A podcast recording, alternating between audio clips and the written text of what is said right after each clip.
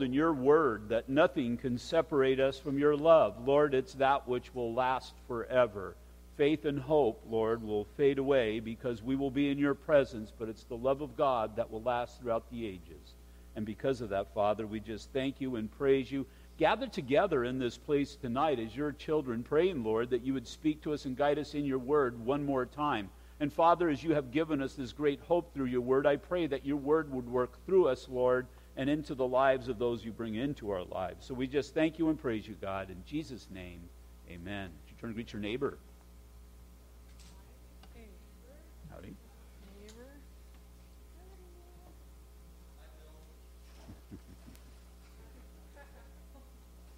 and make sure Paul don't sneak up behind me.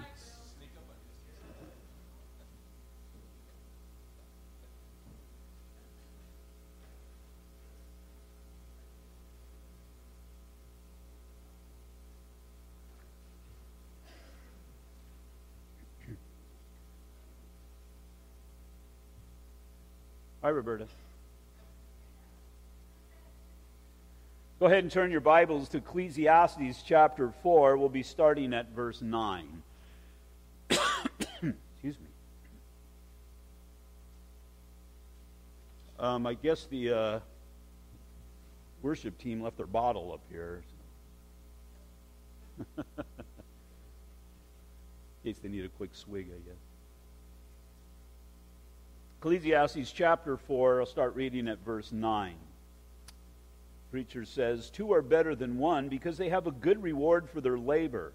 For if they fall, one will lift up his companion, but woe to him who is alone when he falls, for he has no one to help him up. Again, if two lie down together, they will keep warm, but how can one be warm alone?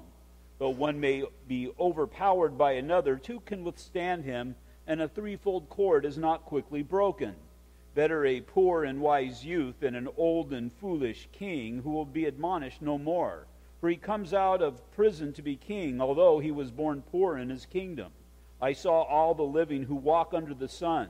They were with the second youth who stands in his place. There was no end to all the people over whom he was made king. Yet those who come afterward will not rejoice in him. Surely this is all vanity and grasping for the wind. So the preacher is not liking what he's seeing he's, he's, he's, as he has taken this overview of society. He has been looking at these things, as we've seen pretty much every time, under the sun or apart from a relationship with God. Now, it's up to this point, it is as if he has been in his ivory tower looking down, possibly Solomon looking at least at his kingdom, I mean, well, in his court and now he's venturing out into society. He's looking at these things as they, well, as they compare to what he sees in society amongst them. Now, last week we saw the per- first place that he ventured was in the halls of justice, verses 1 through 3. It says, Then I returned and considered all the oppression that is done under the sun. And look, the tears of the oppressed, but they have no comforter. On the side of the oppressors there is power, but they have no comforter. Therefore, I praise the dead who were already dead more than the living who were still alive. Yet better than both is he who has never existed, who has not seen the evil work that is done under the sun. And so he, he sees the oppression and the exploitation of the weak, how man and his cruelty will take advantage of one another, mankind. He sees the pain and the sorrow of the oppressed, but he also realizes that the oppressor is oppressed. Kind of layers of oppression here and so it kind of flows downhill as one, one social status, as one person, one level of power is oppressed, he oppresses the next. And then the unconcern of society that could bring comfort. Zechariah 7 8 through 10 says, Then the word of the Lord came to Zechariah, saying, Thus says the Lord of hosts, execute true justice, show mercy and compassion, everyone to his brother. Do not oppress the widow or the fatherless, the alien or the poor let none of you plan evil in his heart against his brother. But Solomon is seeing this, and he's seeing the cruelty, how cruel man can be to one another. He then goes from the hall of justice to the marketplace, and it's there that he observes four kinds of people. First, he sees the industrious man. Verse 4 Again, I saw for all toil and every skillful work, a man is envied by his neighbor, this is also vanity and grasping for the wind. This man, in this man, he sees ingenuity, but he also sees those who are jealous of this man's abilities and this man's successes. Proverbs 27 4 Wrath is cruel and anger a torrent, but who is able to stand before jealousy? Then he sees the idle man, verse 5. The fool folds his hand and consumes his own flesh. He sees the man who is wasting away because, well, he, he's very unambitious and he's not very proactive in his life. He's one willing to sacrifice his future necessities for a present comfort. We're told in Proverbs 19:15, laziness casts one into a deep sleep, and an idle person will suffer hunger.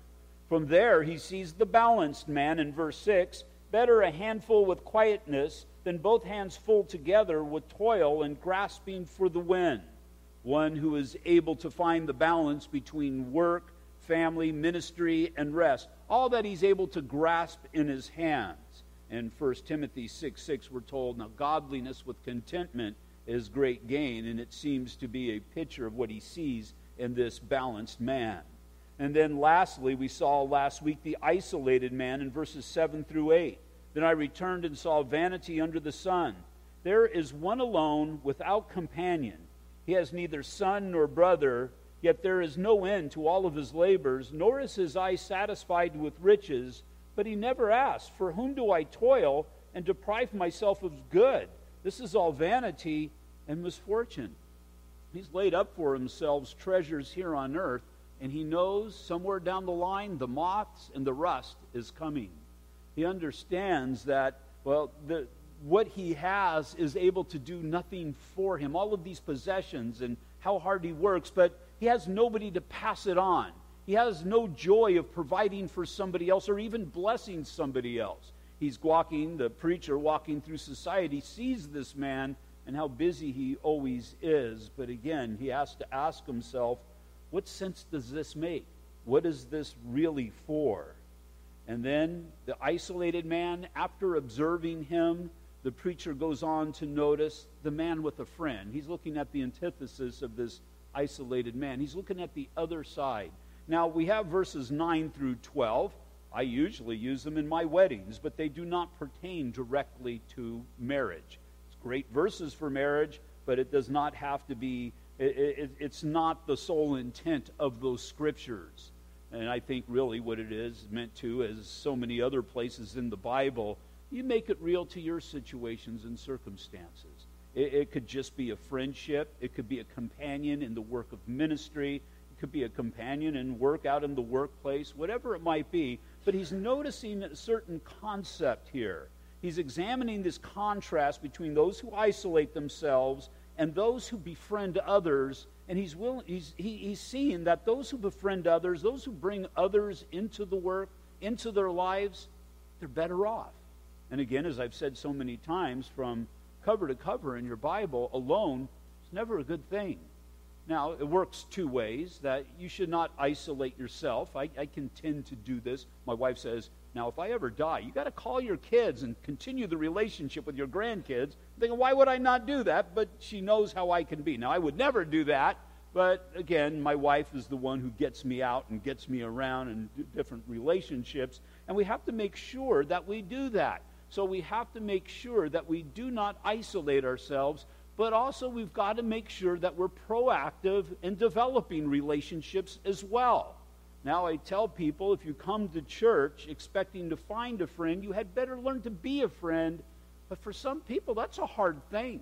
For somebody who is shy, or maybe somebody who doesn't have a lot of friends, they come walking through that door, and it's hard to develop. You can be, even in a church our side, size, you can be overwhelmed by the different groups that are fellowshipping and talking together, and you can even feel like you're imposing upon them. And really, what happens is you end up coming into the church, you sit in the service, and it's kind of awkward to stand out there by yourself and nobody talks to you. So you end up in the closing song getting up and running out. When I leave here, I go down the aisle and I almost get run over by all the people who are running out. I got got to put a little stop sign up there, a stoplight. But it, it is true and it is sad because again, people should come to church to be met by Jesus Christ. and through the Holy Spirit is how that happens. Now, it'll happen through the Word of God without a doubt, but it is solidified in their hearts through the relationships that we develop. And so, just as I have a responsibility to preach the Word of God, we have a responsibility to reflect the Word of God into the hearts of those who come to church. Because you don't know why people are coming to church. Maybe it's somebody who doesn't know Christ, but just knows that there's people there, and they just need to be in the midst of people. Well, hopefully, as they're in the midst of our people, that they get Christ. And so he's going to see four main points. First, he sees two are better than one when it comes to working. Verse 9 two are better than one because they have a good reward for their labor. Now, I realize this in business. I was a sole proprietor. I worked by myself for the most part, and as I would go to jobs, I could work hard and I could get a lot done. But the times that I had a, a helper with me, I could get more than twice done. For one thing, if I, you know, as an electrician, I did mostly commercial work and we would run conduit, run pipe or whatever, and what you would have to do is go back through and pull wire through the pipe. And sometimes you're pushing a, a we called it a snake. It was a fish tape. You push a tape through, you tie wire on it, you pull it out. So you fish it through, you go, you tie the wire on, you pull it, it gets hung up, you come back over, you straighten it back out, you pull it a little bit more, it gets hung up, and it could be pretty, a pretty frustrating thing. And I realize that I get more than twice done if I have a good helper. I, I get a greater reward as I have a helper with me. The blessings that we receive in our life are in direct proportion to the work that we put into life or the obedience to God. And how much more so are we able to get more done and greater greater benefits, even in the sight of God, as we bring more people alongside of us for this work. And again, as we're doing that, we're training, training up the future generations as well. And so, a God given companion in the work that God has called you to do. And so, kind of tying tonight in with this morning, if you're a businessman, you need to pray about the people that you bring in and surrounding you because they should be God given companions, employees, but still God given companions, people coming alongside to do this great ministry so that you would have a great reward. Not necessarily make a lot of money, but, but do what is right and do what is good and fulfill God's purpose in that particular case, and then again, make it applicable to your life.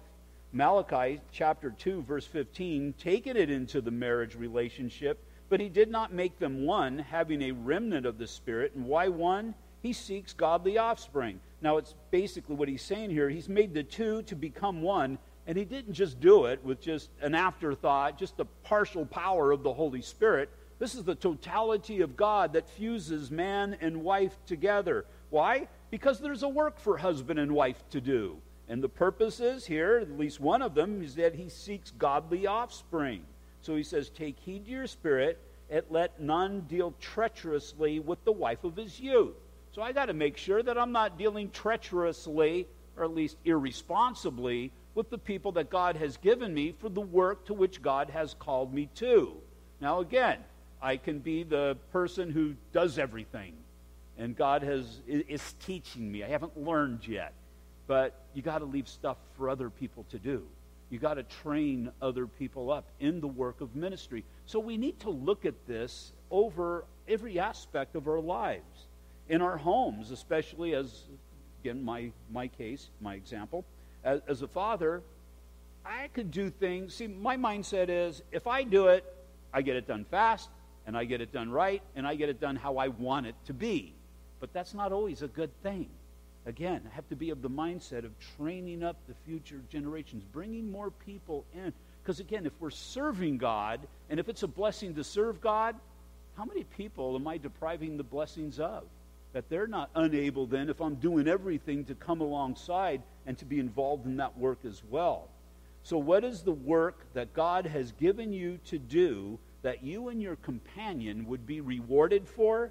Well, in the confines of the church, it would be along the lines of, and it's what everybody must consider how has God spiritually gifted you?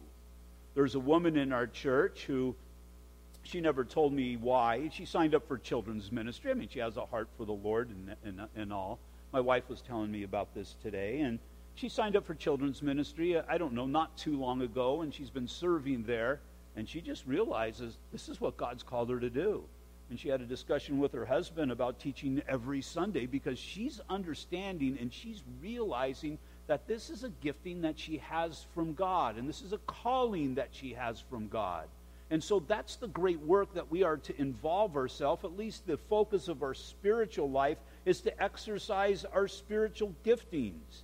And so the reason or the way that we know is we take time to pray and fast, time to seek and test, and you'll find that your giftings will also complement the, that, that you have, or, or the giftings will complement that which your partner has as well. Again, in the confines of husband and wife, that if God has truly gifted me to be a pastor, then He's gifted my wife to be a pastor's wife. And again, what I, I look just basically across the board, whatever it is that a man is called to do, his wife's gifting will be that which can come alongside. And again, that which a wife is gifted to do, it'll be that which will coincide with her husband's gifting. And you can take that again into various ministries. It doesn't have to be husband and wife, but it does need to be a consideration of us all. Because if God has supernaturally enabled me to enable me to do a work, how much more of a greater work will I be able to do as I have the supernatural assisting, and I'm not saying they're just an assistant, but somebody who comes alongside for that great work of ministry. And so God has given you both the Holy Spirit for his purposes, and the only conflict to that will be from the flesh. And so, as we reduce the flesh and as we live to the Spirit, as we seek our spiritual giftings, we'll have a good reward for the work that we do. Work that we do, yeah, this is the work of ministry. It takes effort, sometimes it takes sweat, and sometimes it takes toil. It's something that we both need to dig in, that we all need to dig into, and we need to put forth the effort. Now we seek God to energize our efforts, but as I put forth the effort, it's then that God blesses. And part of that blessing is going to bring somebody along to be able to experience the victories in Christ and the joy of the work of ministry. 1 Corinthians 14:33 says, "For God is not the author of confusion, but of peace, as in all the churches of the saints." And so God is going to reveal if you seek it out diligently, he'll reveal your spiritual gifting. But he's not going to leave you by yourself. He'll bring somebody alongside.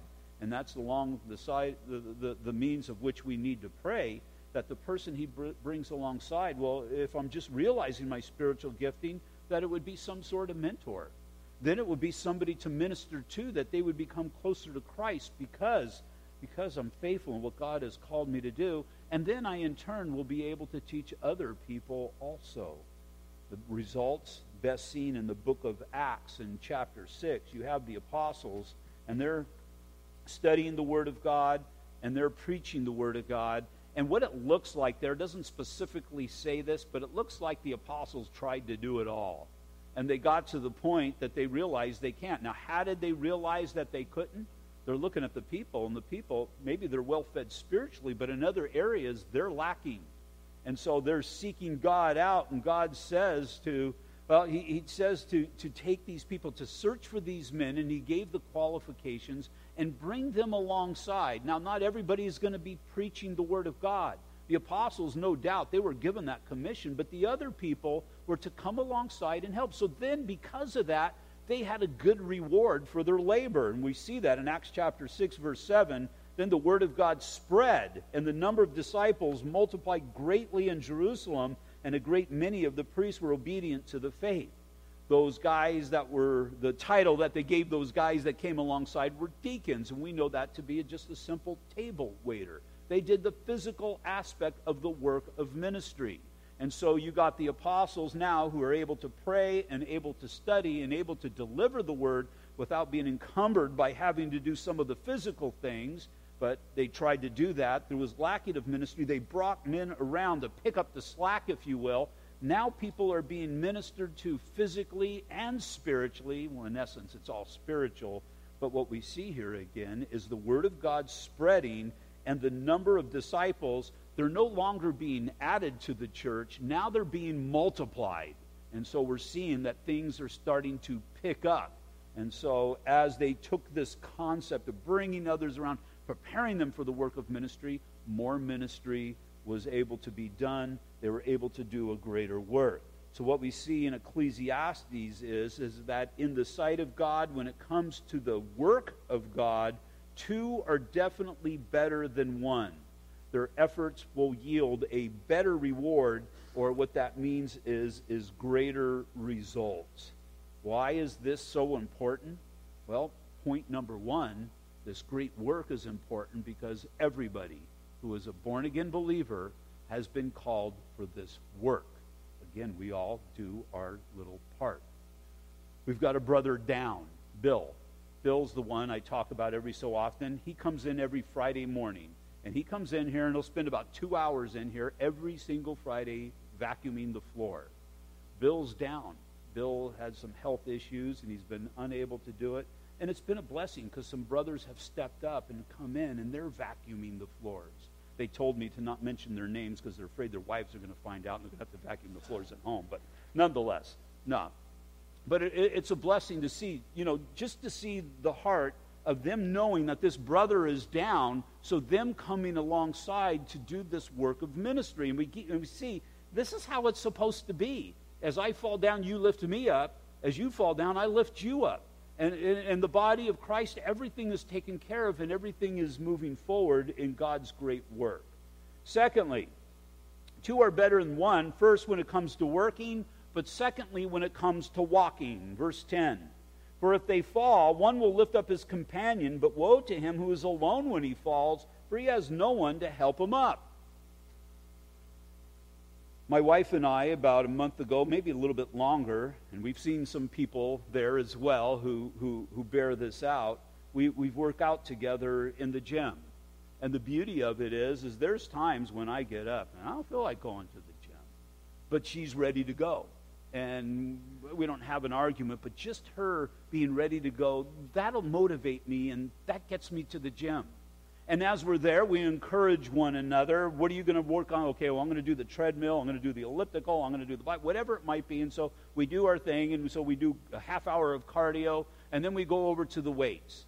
And so I usually go first. I do the weights. And I'm showing her how to lift weights. And so I'm encouraging her. And so she lifts weights, says, Well, I can't do anymore. Well, you can do one more because you can always do one more. And so she does that one more. So she's been encouraged. And she's stronger because of it. Then it's me. And she never says that to me, but since I want to show off how strong of a man I am before her, I usually lift more than I can lift.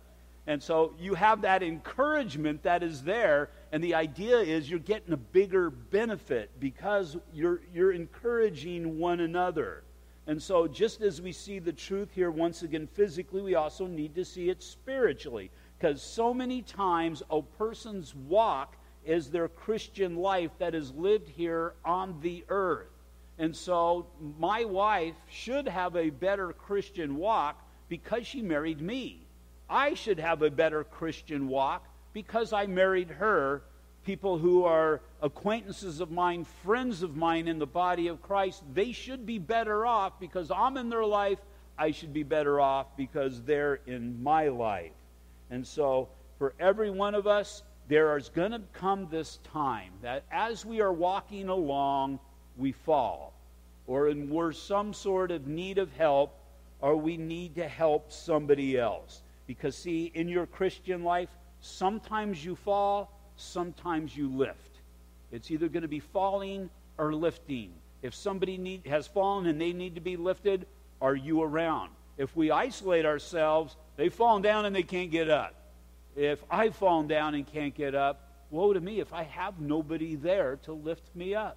And it's those times when you've got to consider have I fostered relationships within the body of Christ as I should have fostered relationships within the body of Christ? So when that time of falling comes, that I have people that are aware and are there and are able to lift me up nothing worse than hearing that somebody in, that's happened. I can't think of an instance off the top of my head, but somebody's been in the hospital or whatever. Sometimes people show up. I had one man that came up to me. I think it was around Christmas time. After service, he tapped me on the shoulder and said hi. And I haven't seen this guy in about three years. You know, and I had forgotten that I even known him. I haven't seen him in so long. He, he ended up moving, but I have had people of our church that, all you know, you kind of forget that you hadn't seen him in a while, And where have you been? Oh, I've been in the hospital, or I had surgery, or done this. It's like, why didn't you say anything to anybody? You know, there, there was an opportunity for this church to grow through the ministry to that person, and that person was quiet and never said anything. And it's not just that we missed out, but they missed out as well. And so, again, in our walks, we need people that come alongside of us for that purpose. Now, the Apostle Paul, we see it many times in his life because very rarely is the Apostle Paul by himself. Now, as far as how the Lord used this man as an example in the Bible, he's one of the strongest Christians that we see. He's not perfect by any stretch of the imagination. I can think of two instances. But nonetheless, the thing that we see about Paul is, in his walk, he always has somebody with him there was a group of guys that he was ministering with in the book of Acts. And then the Holy Spirit says, separate Paul. And it didn't just say Paul, separate Paul and Barnabas to the work to which I have called them. And so there's Barnabas. They go on the first missionary journey. They bring other people with them. We know that they brought John Mark, although he kind of bailed on him in the middle of it, but nonetheless. So then they decide to go on the second missionary journey. Well, they've been through that route before. Paul probably could have gone off by himself, but he understands that's not a good thing. He goes and talks to Barnabas. Barnabas, who's the son of encouragement, he wants to train John Mark. He's not giving up on John Mark. Paul, Paul's given up on him. Paul, probably because Paul was so focused, and I think God taught Paul because later on he'd say, Bring John Mark to me because he's useful in ministry, but nonetheless. And so there's a division between Barnabas and Paul, and then God sends Silas. Because again, Paul never just went off by himself. And so now he's got another traveling companion, Silas. When he was alone in prison, he called for Timothy. There was Titus, Tychicus, and Dr. Luke seemed to be with him for a lot of his travels as well. And then if you turn, I'm not turning there, but in Romans chapter 16, if you look at that last chapter of the book of Romans, he's surrounded by a bunch of tongue twisting names there. There's a bunch of people who are with him as he's sending off these greetings to this group of people. Paul was always in the midst of people. He always had accountability and he always had people with him because in case he fell, in case he fell, they would be able to lift up. And he was there because Peter and Galatians, Peter played the hypocrite. And Paul, I had to withstand him to his face. I, I had to correct Peter because Peter, if you, if you realize this concept, Peter fell into hypocrisy. And Peter needed to be lifted out of that and set back right, and Paul was there for that purpose. And then there was a time when things happened beyond his control, and Paul found himself abandoned by everybody. But it's during that time that he became even more aware of the presence of Jesus Christ in his life. In 2 Timothy 4 16 through 17, he says, And at my first defense, no one stood with me, but all forsook me. May it not be charged against them, but the Lord stood with me and strengthened me, so that the message might be preached fully through me, and that all the Gentiles might hear. Also, I was delivered out of the mouth of the lion. So when he was alone, he became aware of the presence of God. But see, in that letter to Timothy that he was writing, he was calling to, I'm alone, Timothy. I need you to come to me. Bring the parchments, bring the cloak. I need your fellowship. I need the strength that another believer is able to bring me. So, who is there in your life that is there when you need to be lifted up? Now, what does it mean to be lifted up? That could be one of those Christianese terms that we use. Hey, you know what? I'll, I'll lift you up. Nobody's ever come beside me and picked me up off the ground, but that wouldn't do any good. What does it mean? Well, to lift somebody up is to lift them up before the Lord. I think that would be what that term would mean. It's not necessarily a theological term, it's just something we've interjected. Well, when I say I'll lift somebody up, I think number one, that means you pray for them. You lift them up before the presence of the Lord in prayer. And so I pray that my wife prays for me, and I know she does, and I pray for her. We, we lift one another up. Here at church, we have noon prayer, and we're lifting up the, I mean, the purpose for prayer, we'll pray for pretty much anything, but the purpose for the prayer is directed at the specifics of the church and the people of this church. We lift people up in the body of Christ. Also, to encourage one another because it's so easy to become discouraged. It's so easy to allow the flesh to overwhelm us and to become discouraged in life and discouraged in the work of ministry. We need to be encouraged from time to time. And have you ever tried to encourage yourself when you're discouraged? Doesn't really work. All the encouragement that I've ever gotten when I have been discouraged has come from an outside source. If you don't have that outside source, that tells me that you're going to remain discouraged. Now, can you encourage yourself? I'd rather the Lord encourage me. And anytime the Lord has done a work such as that, He's always used that outside source. And then to strengthen people in their Christian life is again just to simply exercise your spiritual giftings and see the Holy Spirit do a work through you into their lives. This is to be open to what the Holy Spirit is doing, and sometimes that means being open to what somebody has to say, even when they have the hard things to say. You have somebody in your life that they're able to say the hard things to you. I don't like to hear hard things, but hard things are the things that go deeply into the soul of a person for the purpose of working change. There's going to be some people that say hard things because they want to get at you. There's other people that say the hard things because they want to see you lifted up in this great work of ministry. Again, Galatians, I say again because we looked at it a Sunday morning or two ago. Galatians chapter 6, verse 1 Brethren, if a man is overtaken in any trespass, you who are spiritual, restore such a one in a spirit of gentleness, considering yourself, lest you also be tempted. If a man is walking, living his Christian life, and he stumbles and he falls, be there to lift him up. Because chances are there's going to be a time in your life that you're walking, you stumble, and you fall. Now, if you've lifted people up, then you're going to have people around you who are going to be concerned for you and come alongside. If you're the kind of person that never lifts anybody up, maybe you've even stepped on a few people, don't be surprised if you get stepped on yourself. The only way a person can have a healthy Christian life is by Jesus Christ moving in your life through the Holy Spirit. And the main way that the Holy Spirit works in a person's life is through other born again believers. That's just the way I see God working, and it's a constant throughout the scriptures. I know it's been a constant in my life. When God has provided, He has provided through the agencies of fellow born again believers as God has lifted me up, He has done so through the agency of fellow born again believers. And so you can kind of look back and look at verse 8. There is one alone without companion. He has neither son nor brother, yet there is no end to all of his labors, nor is his eye satisfied with riches. But he never asks, For whom do I toil and deprive myself of good? And what does Paul, uh, uh, the preacher say that this is? It's vanity and a grave misfortune. This man has deceived himself. Vanity, there's no substance to such a life. A life lived apart from Christ is vanity without a doubt. A life lived apart from fellow believers is vanity as well. We need one another. Never forget that the reason God gave you the people close to you is so that you both would be closer to Jesus Christ because of your relationship with one another. One of the two of you should be pointing to the Lord when the other forgets to look. And again, you can have those times of the flesh where instead of looking up, you're looking down, and prayerfully, that person that's with you, they're the ones who are looking up, and they encourage to get your focus back where it needs to be. Why is this important? Because we who walk will all at some time stumble, will at some time fall. Thirdly, two are better than one when it comes to working walking, and then verse 11, warming.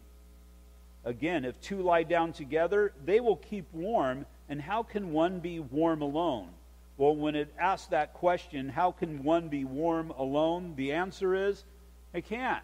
They can't. It's how God has created us. Now, when I was in college, I needed to take an elective. And I had taken, I didn't have certain time for certain classes. And so I decided to take a backpacking class. I didn't really plan on ever going backpacking, but I thought it would be interesting. And one of the things that was interesting is, and you got to be prepared as you're going out into the elements and all, is, is hypothermia. Is people who get caught out in the cold, and they're saying, and he gave some of the symptoms to somebody who was suffering from the cold, and he says the best thing that you're able to do is to take that person's jacket off, put him in a sleeping bag, and you get in with them. And he says that body heat will restore them. And so you see the necessity of being close to somebody and, and, and bringing that into somebody's life because it's going to be that which is able to give life. Sometimes I think the only reason my wife keeps me around is that I'm able to warm the bed at night, especially on nights like tonight. Warmness, warmness in the scriptures so many times speaks of contentment that we are to have in our lives. And a person who isolates himself will not find contentment in their Christian lives. And how could they possibly find contentment? The only way that I find contentment in my Christian life is as I serve the Lord Jesus Christ. And how can you possibly serve the Lord Jesus Christ if you have absolutely no relationships in your Christian life? You have to have relationships in your Christian life to exercise your spiritual gifting to serve Jesus Christ. You know, there are spiritual gifts, and they're, they're called the fruits of the Spirit. As I've said before, my fruit trees at home, we just, I went to trim the trees, and our lemon tree was loaded trim, lemon tree had tons of lemons, and I picked two five gallon buckets of it and never even got time to trim it. We brought some here, and a lot of people walked out with lemons. We still have a refrigerator full of lemons. We've got bountiful fruit to partake of. But I've never gone outside and seen my lemon tree eating a lemon. The reason it produces fruit is for the benefit of others. And as it produces fruit for me, I'm healthy. I'm able to tend and care for the tree, and the tree's going to be healthy. And me and the tree, we got a good relationship. Well, how much more so in the body of Christ? As I'm bearing fruit, others are able to come and partake of that fruit that I bear. And as they're healthy in their Christian lives, then I'm able to come and partake of the fruit that they bear. And again, then we've got that perfect unity of two people working together. And it's then that I'm going to find contentment in my Christian life. And so, contentment in a born again believer's life is having your needs met in Christ through another. It's burning calories or putting forth the effort for the betterment of somebody else, serving one another. It's understanding the quantity of God's grace, the intensity of His glory, the reality of our salvation, and the unity of fellowship. It's coming to all of these understandings and, and and, and, it pales in comparison to anything else that the world has to offer. Just to understand and know that you've been used by Jesus Christ in the life of somebody else. Even if it's just in a small way, it's amazing the impact that we are able to have. I had um, somebody, uh, I can't remember where I saw them. I was out and about and ran into somebody that I knew many years ago at another church at Chino Valley and they came up to me and we were talking with one another and he t- told me you know when you when you helped me at that one man it just made such a difference. I don't remember doing it but it's just a blessing you know to have that contentment just to know that you were used in somebody's life. And if we don't have that contentment i have to ask am i putting forth the effort to be able to be used in some am i making myself available to be able to be used in somebody else's life these things are realized when we see them reflected out in the life of somebody else. And so I've got to make sure that I'm putting forth that effort in my Christian life. Matter of fact, if I'm not content in my Christian life, I need to make an evaluation of my Christian life. Why is this important? Because we live in a lonely, cold world, and we see that now more than ever. We see it on TV. There's a lot of anger out there. We saw it in the election. We see it in the talk shows and the news shows and the marches that are going on and the rioting that we see. There's a lot of anger and there's a lot of upheaval that is going on there. When we're able to be content in the midst of it, it kind of speaks of the peace of God that surpasses understanding. Isn't that going to be a witness to these people? Because anger, you know, you see people who are angry all the time, frustrated all the time seems like those people kind of die early. It's just not a good condition for the human body. And what are people out there looking for? They're looking for contentment in this evil age. And we have that in the Lord Jesus Christ. So as we live that, that's another element of our witness to those who need Christ. And so, others orientated person, they'll find contentment. The Lone Ranger, he'll never find warmth alone. And then, fourthly, two are better than one when it comes to working, when it comes to walking, when it comes to warming, and when it comes to a warning. Verse 12. Though one may be overpowered by another, two can withstand him, and a threefold cord is not quickly broken. Who's the him here? We don't really know. Just somebody who's trying to do damage to somebody's life. Somebody who is trying to overpower. And the idea behind overpower is to pin you in a wrestling match. Now, I've seen wrestling matches, such as a high school wrestling match. It seems like a hard thing. I mean, you know, I'm talking to a guy and he's saying how much he enjoys wrestling, and I go and watch the wrestling match, and they're grinding each other's faces into the mats and all that. Just doesn't look like an enjoyable thing to me. But what you see is the, the, the, the intent here is to render that person, I don't know, helpless or useless. It's to pin him to the mat so that he's no longer, you have complete domination over that person. And far be it that the enemy would have domination over the body of Christ, that he would pin the, the, the, church and render the church ineffective in what God has called it to do. Now, to a degree, we see that happening from time to time through the history of the church but it ought not to be so.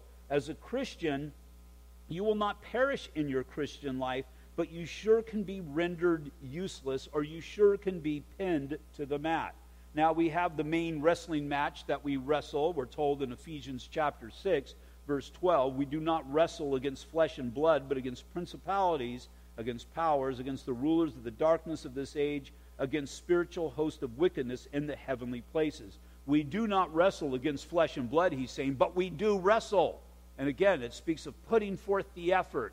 And there's a warning here is that we ought not to be overpowered by anything that is coming up contrary to God. Now, if you look at verse 12, there's a bit of a progression here. He speaks of one, he speaks of two, and then he speaks of three. One Christian by himself can be pinned by the enemy. Two believers they're able to withstand that enemy. They're able to at least wrestle to a standstill. But a threefold cord, three who are braided together, that's going to be a formidable force. So it's one thing to have a companion, it's quite another thing to have a companion in Christ. This relationship that has been supernaturally enabled by God.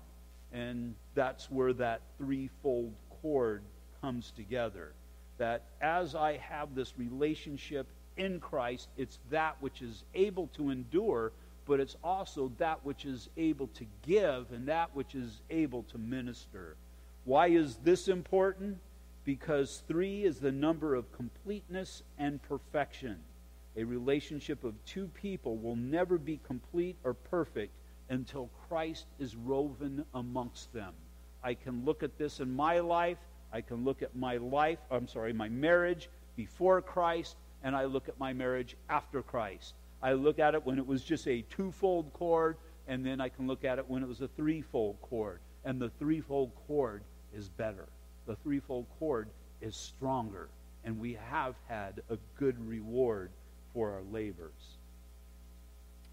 He's gone now for, we make a little bit of a transition, and I'll just pretty much close here, but we've gone from the halls of justice to the marketplace, and now there's the search for good government. And he sees this concept that he's just going to bring before us. That he says, well, in verse 13, better a poor and wise youth than an old and foolish king who would be admonished no more. He's looking at the government and he's saying, you know what? It's better off to have somebody new in office than somebody who has stagnated in office. Now, the person who is new in office is going to be inexperienced and they're not going to have, know how to deal with certain things, but because of that, they're going to be innovative. They're going to be innovative and they're going to be, again, proactive in what they're called to do. As far as the foolish king, he's just kind of sat back and rested on his laurels, and really nothing is happening. So you have one who's unable to do a whole lot, although he's making the effort and the effort is what God blesses, you have the one who is just kicking back and nothing happens. It says in verse 14, For he comes out of prison to be king, although he was born poor in his kingdom. I saw all the living who walk under the sun. They were with the second youth who stands in his place. There was no end to all the people whom over or over whom he was made king. Yet those who come after will not rejoice in him So the idea is, is that even this young, foolish king, and he's better than the one who's become complacent, sooner or later, he's going to become complacent. Because remember, what is the preacher looking at? He's looking at the cycle of life. That which goes around comes around. And he says, Surely this is vanity and grasping for the wind. He's looking at all of these things, and surely this is there, there's just no substance there. But he didn't say that about verses 9 through 12, because that's what God's plan is, is for us, is to develop and to foster relationships. Develop and foster relationships that encourage us, that keep us moving forward, that enable us in God's will so that God's blessings will be upon us. And so I need to consider those four facets of my life as far as in the body of Christ working, walking, warming, and warning. Is to take that warning and to make sure that I'm not out there by myself. That I'm walking in the Lord Jesus Christ, but as I'm walking in Christ, I'm doing so with my brothers and sisters. Father, once again, we just thank you, Lord. We thank you for your message. We thank you for your word. And we praise you, Lord, that you have given it to us. But Father, I pray that we would bless you through the doing of it. And so, Lord, we gather together because you've commanded us, because you guide us and you speak to us. We're not to forsake the gathering together of the brethren. And now we see the reasons and the purposes that you have behind that. And so, Lord, I've seen people who have done these things, and Lord, they're not blessed. Matter of fact, they're not content. But Father, as we enter into these things, it's these things that you do bless. And so, Father, we just thank you for tonight. I thank you for the rain, Lord, and I pray for an end to this drought. I thank you, Father, for those who have come out and pray, Father, that the, those here tonight would travel safely home and that you would bless them in the week to come. We lift up our church, Father, that you would strengthen it and that you would use it for your glory. We just pray these things, Lord, in Jesus' name. Amen. You all stand, please. Again, we have the women's retreat coming up the beginning of March. We're taking sign-ups. I don't know how many people signed up this morning.